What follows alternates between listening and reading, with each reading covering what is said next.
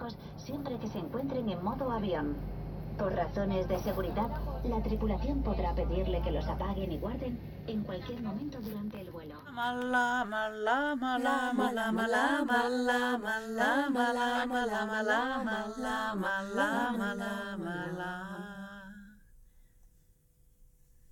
Moikka! Tervetuloa kuuntelemaan podcastia. Tehän tätä ensimmäistä kertaa, kaikkia vähän jännittää. Meitä on täällä paikalla Metropolian opiskelijoita sosiaalialalta. Mun nimi on Immi ja sosiaalialan työkokemus mulla on nuorten parista. Mä oon Mirkka ja mä oon varhaiskasvatuksessa työskennellyt.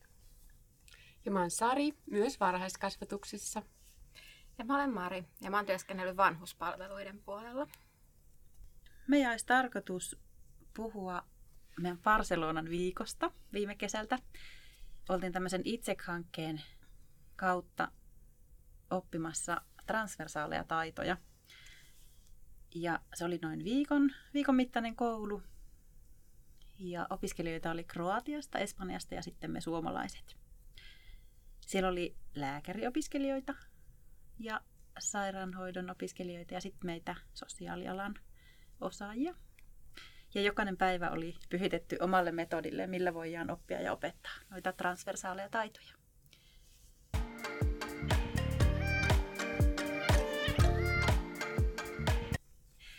Kertoisitteko, mitkä oli teidän ensireaktiot, transversaalit taidot, kun kuulitte tämmöisen sanan tai käsitteen? No aluksi musta tuntui, että ne oli ihan vaikea hahmottaa, että jotenkin ne tuntui sellaiselta osittain jopa niin kuin ö, itsestäänselviltä osa, että jotenkin, että mähän käytän näitä päivittäin mun työssä.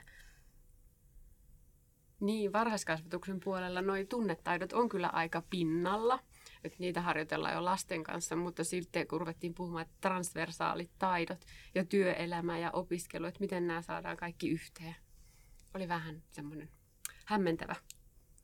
Mulla ehkä oli vähän silleen, että koko tuo transversaaliset taidot sana, niin sai mut miettimään, että mitä täällä tarkoitetaan. Mutta sitten kun niitä ruvettiin vähän niin kuin pilkkomaan osiin, niin mulle tuli myös toi sama mikä Mirkkalle, että ne oli hirveän semmoisia luonnollisia taitoja, mitä meidän työssä tarvitaan tosi paljon. Ja mm. mitä ilman meidän työtä ei voi tehdä. Joo, mutta se jotenkin sai ihan jäihin ja pakotti googlaamaan. En muista, että olisin koskaan kuullut transversaaleista taidoista. Kun taas sitten soft skillsit tai general skillsit tai mitäs muita nimiä Avaintaidot, laaja-alaiset taidot. Se pehmeät, niin soft Joo. Joo, pehmeät taidot. Niin se kuulostaa jotenkin paljon tutummalta. Mutta en tosiaan tiennyt mitään. Onneksi, onneksi lähdettiin sitten selvittää, että mitä ne on. Koska nehän on oppimaan oppimista, vuorovaikutus- ja tunnetaitoja, kriittistä ja luovaa ajattelua. Ja niistä olisi nyt tarkoitus puhua, että miten niitä tuolla Summer Schoolissa Barcelonassa opeteltiin. Me olisi tarkoitus keskittyä meidän kokemuksiin. Lisää tietoa saa sitten tämän podcastin tekstiversiossa on kirjallisuuslista, niin sieltä löytyy sitten teoriatietoa enemmän. Mutta lähdetäänpäs tarkastelemaan, mitä ne transversaalit taidot siis on.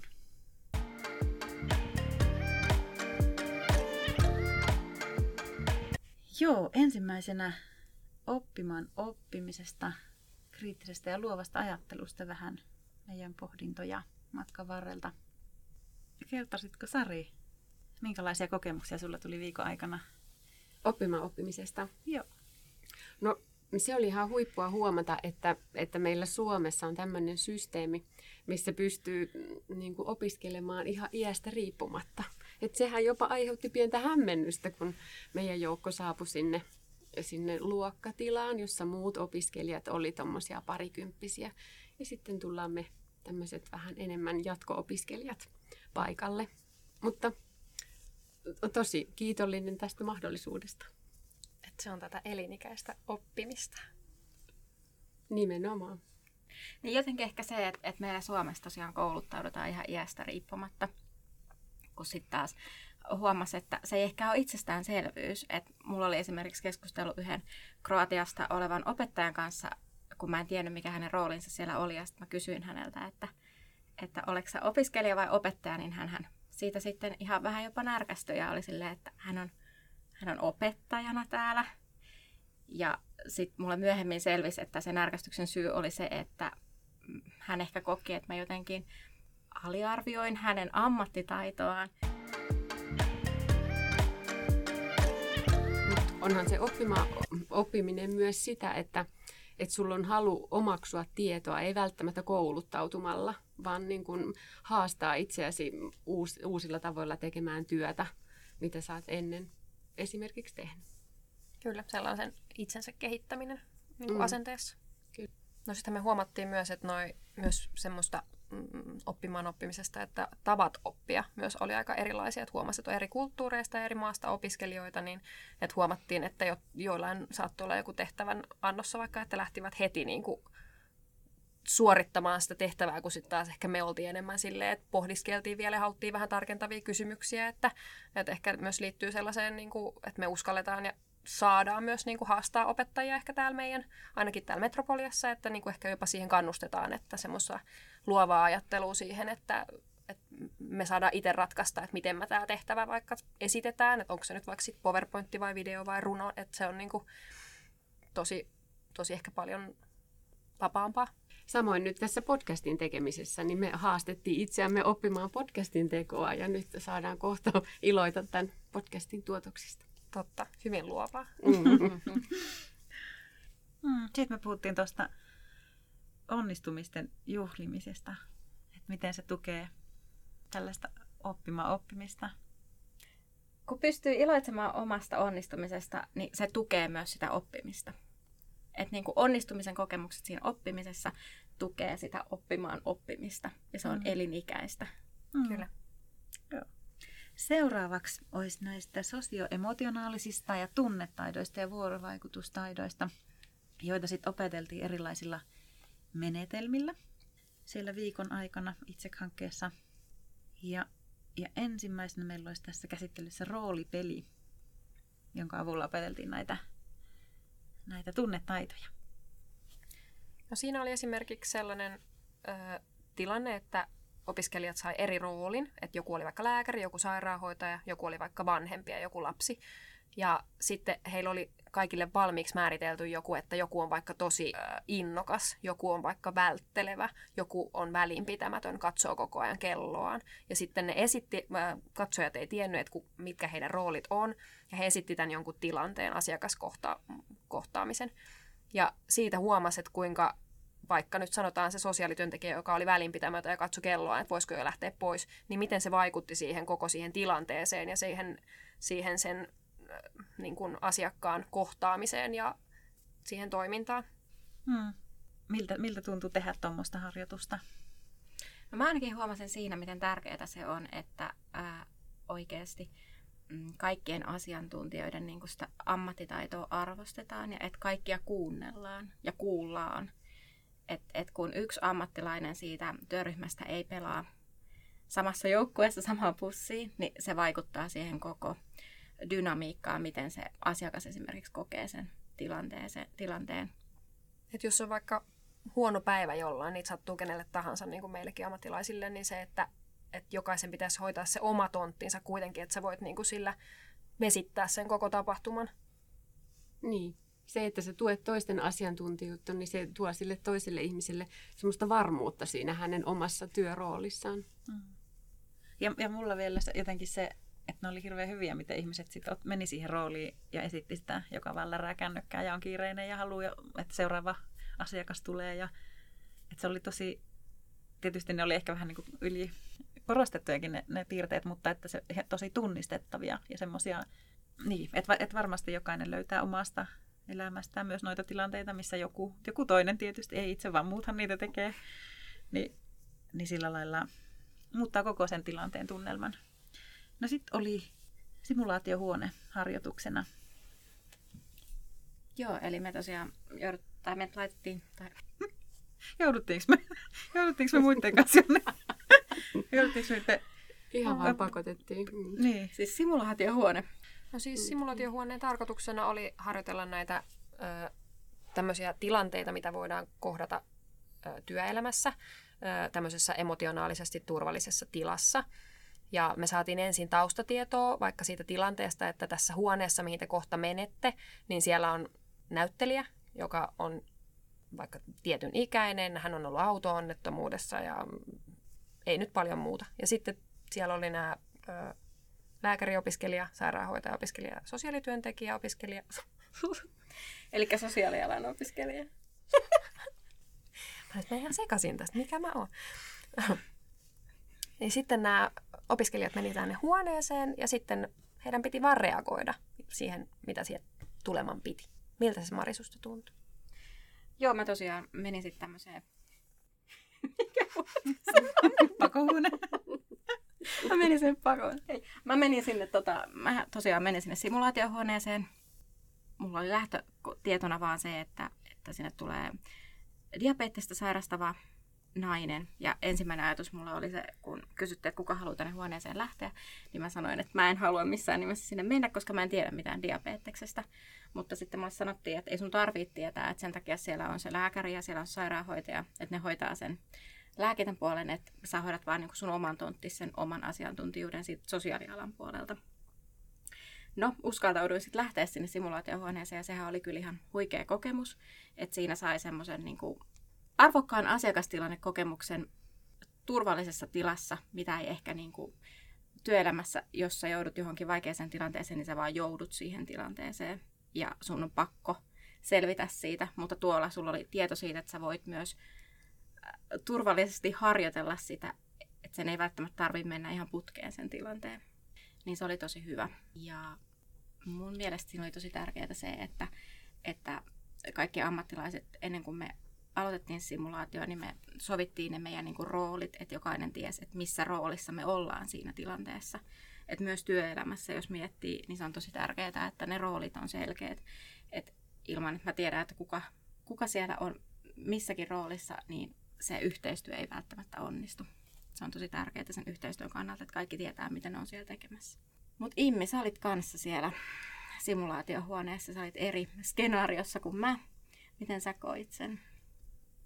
No se oli pois mukavuusalueelta vahvasti, mutta on tosi iloinen, että pääsin sinne. Ja se lisäsi mun luottamusta niihin, niihin muiden alojen ammattilaisiin aika paljon. Ja huomasin myös, ehkä se jotenkin se oma ammatillinen identiteetti siinä tulee selkeämmäksi, kun se rajautuu tavallaan niiden mm. muiden ammattikuntien kautta. Ja ensin tietysti ajattelin, että tällaisessa tilassa ei ole niin sosiaalialan osaamisen tarvetta, mutta kyllä siellä oli, sielläkin se oli siis tehohoito, ti, niin kuin simulaatio tai sen, sen tyyppinen. Joo, että, että se oli ehdottomasti hyvä oppimiskokemus mulle ainakin. Mä muistan siinä sun ryhmässä oli se lääkäriopiskelija, joka sanoi, että se oli ihan täys iskuvasten kasvoja, kun hän joutui sinne huoneeseen, kun hän ei voinutkaan nojata siihen omaan ammatillisuuteensa siellä. Että se potilas ei tarvinnutkaan sitä lääkärin apua, vaan hän tarvitsikin ihan erilaista apua. Ja se oli tälle lääkärille tosi hankala tilanne, kun hän ei pystynytkään siihen omaan rooliinsa, vaan hän joutui niin oikeasti käyttämään transversaaleja taitoja siinä tilanteessa. Mutta miten sä koit sen sosiaalialan opiskelijana? No ehkä joo. Siinä on jotenkin se semmoinen, niin kun siihen ei ole valmiita vastauksia, että mitä pitää tehdä, niin sitten se, mikä se, mä en halua sanoa, että intuitiivinen tai luonnostaan tuleva, mutta ehkä se on tullut just se, mitä täällä koulussa opitaan niin se olikin se oikea toimintamalli tietyllä tavalla, että noita taitoja on sitten, noita transversaaleja taitoja jo opittu niin kuin jollain tasolla, niin ehkä se tuli tuolla. Se, siis semmoinen niin kuin vaikea harjoitus, mutta sitten jotenkin myös voimauttava siinä mielessä, että, että ne taidot, mitä on, niin riittää myös tuommoisiin tilanteisiin. Sä sait paljon tasolla. kiitosta siitä, että sä otit sitä potilasta kädestä kiinni. Myös potilas siinä purkutilanteessa kiitteli tätä kovasti, että hänellä meinasi tulla aivan itku silmään. Joo, hyvä kun sanoit. Toi purku on tärkeä osa tota, tota harjoitusta tai tuommoista simulaatio, simulaatioharjoitusta. Et ensin on, niin kuin Mari sanoikin, niin valmistelu, eli tiedot siitä tilanteesta ja sitten keissi, eli se tapaus esitellään ja, ja toteutetaan siellä, siellä tilassa, mikä se onkaan, ja sitten yhdessä puretaan. Ja se oli tuolla hirveän hyvin järjestetty, että siinä oli loistavalla pedagogiikalla ohjaajat veti ne, ne purkukeskustelut ja siinä kaikkien kaikkien näkemykset tuotiin esiin osallistujien ja, ja myöskin tosiaan tämän näyttelijän ja sitten mitä muut. He oli sieltä screenin kautta katsonut, että mitä huoneessa tapahtuu. He kertoivat myös, mitä näki. Eli valmistelu ja sitten se toteutus ja purku on ne, miten tuommoista simulaatio-oppimista voidaan hyödyntää. Mutta joo, oli, oli, kiva, oli kiva, kiva kuulla se palaute. Ja se oli hyvä harjoitus ja, ja semmoinen niin mieleenpainuva. Ja kyllä mulla herää tuosta vielä niin kuin itselläni ajatukseksi, että, että tämmöisen simulaatiohuoneen käyttö myös niin kuin sosiaalialan opiskelijoiden mm. olisi voinut olla silloin, kun itse opiskelin, niin tota, todellakin hyödyllinen, että jonkun vaikka vanhe, vaikean vanhemman kanssa käyty keskustelu tai joku mm, näitä tilanteita tulee meidän työssä jatkuvasti, että tämmöinen voisi olla tosi hyvä Kyllä. myös täällä Suomessa meidän sosiaalialan opiskelijoille. Kyllä, ihan ehdottomasti samaa mieltä. Joo, ja että se oli näyttelijän kanssa eikä joku luokkakaveri, niin se teki siihen sen, siihen oli helpompi mennä siihen tilanteeseen niin kuin aitona tilanteena mukaan. Ja musta oli hauska, kun se tilanne, missä mä itse olin, niin se näyttelijä sitten kertoi siinä purkutilanteessa, että hänen piti koko ajan niin kuin saada konflikti aikaiseksi. Mutta me ei jotenkin, me tiiminä ei päästetty sitä potilasta niin kuin siihen, että saisi sen konfliktin aikaiseksi. Niin sitten hän niin kuin jotenkin toi esiin sitä, että mitä hän niin kuin joutui oikein yrittämään, mutta hän ei pystynyt siihen kunnolla tekemään, koska me koko ajan reagoitiin niin hänen tunnetiloihinsa. Niin se oli mulle semmoinen tosi tärkeä palaute. Aika voimauttava palaute. Mm, niin, mm. että vitsi, että me onnistuttiin oikeasti siinä tiiminä toimimaan niin, että se potilas tunti olonsa turvalliseksi. Muita menetelmiä, mitä opittiin, oli tämmöinen yhteisoppiminen ja sitten VR-harjoitteet. Puhutaan vaikka eka tuosta yhdessä oppimisesta, yhteisoppimisesta. Haluaisitko kertoa, että miten tämä transversaalien taitojen oppiminen näkyy siinä harjoitteessa, jossa käytännössä siis luettiin yhdessä, tai siis jokainen artikkeleita, ja sitten käsiteltiin niitä pienissä ryhmissä, ja sitten jokainen toi semmoiseen alkuryhmään vielä sen, sen oppimansa asian, joka sitten esiteltiin koko ryhmälle. Eli tämmöinen tekstipohjainen harjoitus oli siellä. No siinä näki ennen, ennen kaikkea sen, että miten tärkeää on, että kaikki ryhmässä kuuntelee ja kuulee toisiaan. Ja että jos siellä ryhmässä on yksikin semmoinen henkilö, joka, jolla ei välttämättä ole vielä transversaaleja taitoja tarpeeksi, niin hän voi oikeasti pahimmillaan niin kuin, tuhota sen koko ryhmädynamiikan ja sen tilanteen. Et siinä niin kuin, ehkä konkretisoitu se, että, että yhteistyö on sitä, että kaikki laittaa omat taitonsa peliin. Että se ei riitä, jos yksi ihminen vaan kannattelee. Sitten jos yhdellä ihmisellä on transversaaliset taidot kunnossa ja hän yrittää kannatella yksin sitä ryhmää, niin se ei toimi, vaan siinä tarvitaan kaikkien yhteistyö siihen. Ja tähän voi varmasti kaikki työelämässä myös niin kuin yhtyä, että tehdään paljon töitä tiimeissä, niin, niin tota, jos siellä on se joku, joka tota, vesittää sitä yhteistyötä, niin se tekee siitä kyllä kaikille muillekin tosi paljon vaikeampaa. Ja siitä päästään siihen, miten tärkeää on, että kaikki oikeasti hallitsisi näitä transversaaleja taitoja, että niitä, olisi niin kuin, niitä op- oikeasti opeteltaisiin koulussa ja opeteltaisiin kaikilla aloilla. Kyllä. Niin, ja sitten jatkettaisiin myös niiden transversaalien taitojen käsittelyä ja yhdessä pohtimista työelämässä, työyhteisöissä. Kyllä. Mm, että kaikkia antaisi, tai kaikilla olisi tälle käsitteelle sama sisältö. Kyllä. Yhdessä sanotettuna. Mm. Mietin myös, että kuinka tärkeää on, että työyhteisöissä me autetaan toinen toistamme loistamaan.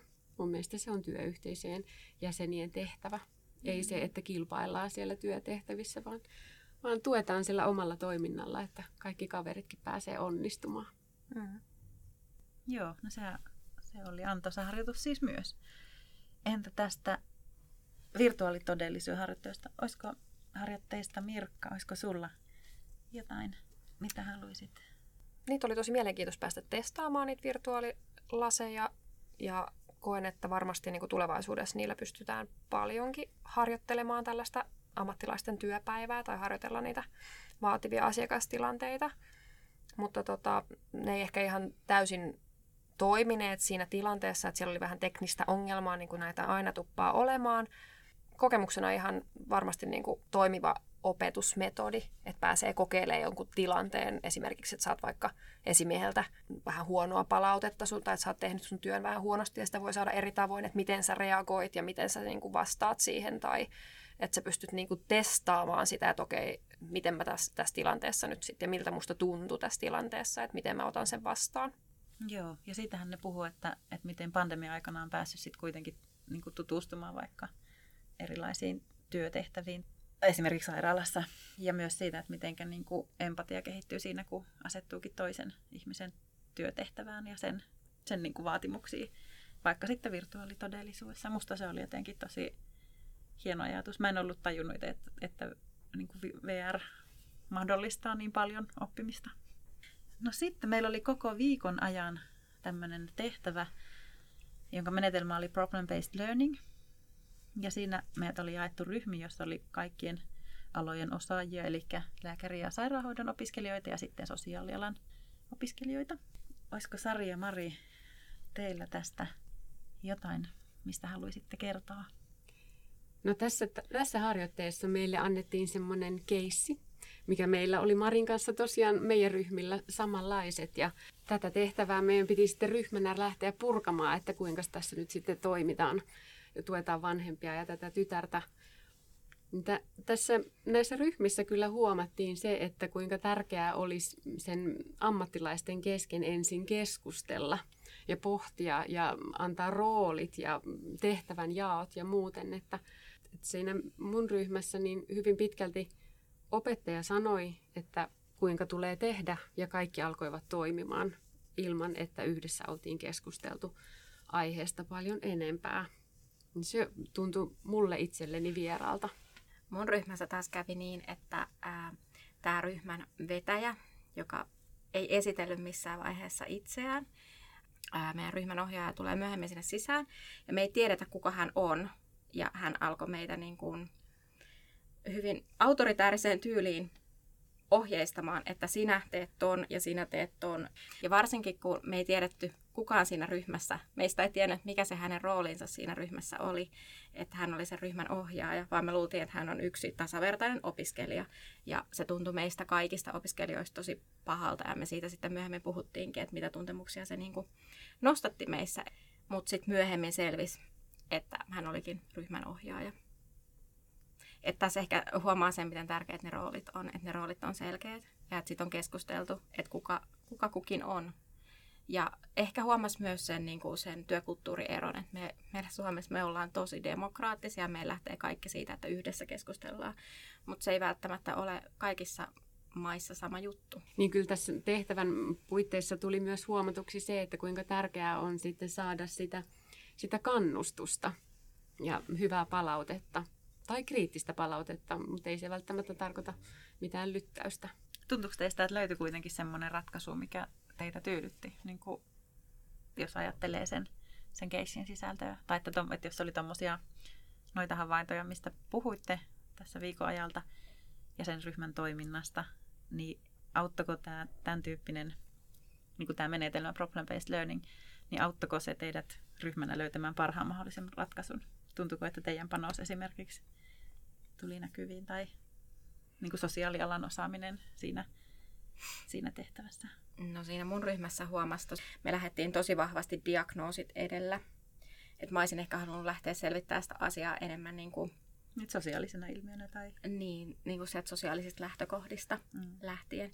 Mutta me lähdettiin niin kuin ahdistuksesta ja erilaisista diagnooseista, syömishäiriöistä, ahdistukseen ja kaikki sieltä väliltä. Ehkä Täs... olisi halunnut ottaa enemmän niin kuin sen asiakkaan keskiöön. Just näin, just näin. Eikä, eikä sitä diagnoosia. Just näin. Mm. Ja mä yritin tuodakin siinä keskustelussa monta kertaa sitä, että miten tämä tyttö tai miten nämä vanhemmat.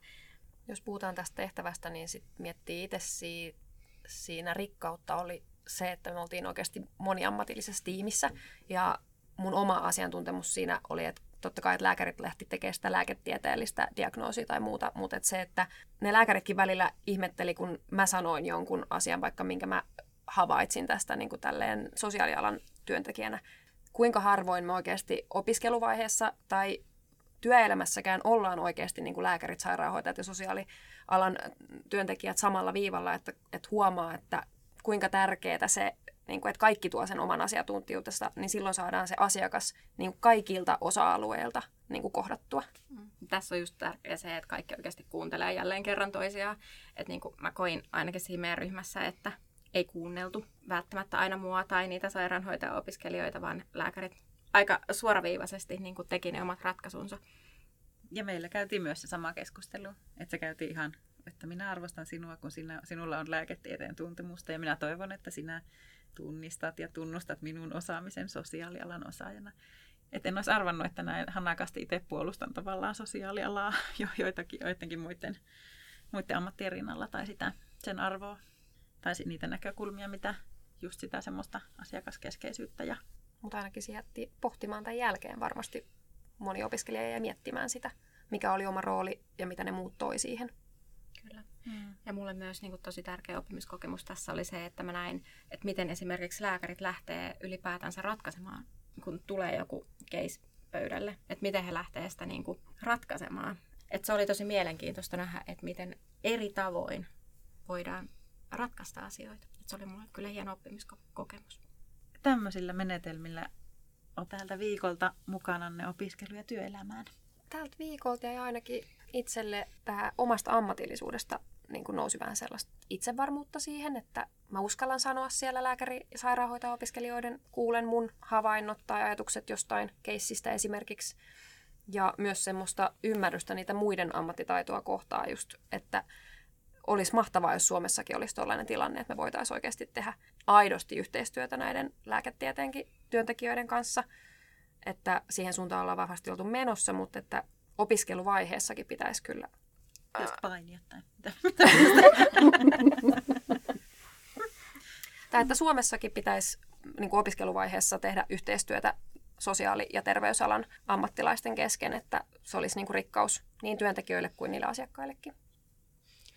Tämä viikko oli tosi mielenkiintoinen ja myöskin jollain tavoin niin kuin haastava. Että itsehän en meinannut tänne alun perin lähteä, mutta ylpeä siitä, että lähdin. Niin semmoinen niin kuin ammattiylpeyden kasvu kyllä tuli tämän viikon aikana näkyviin. Ja sitten semmoinen rohkeus haastaa itseään eri tilanteissa. Entäs Mari?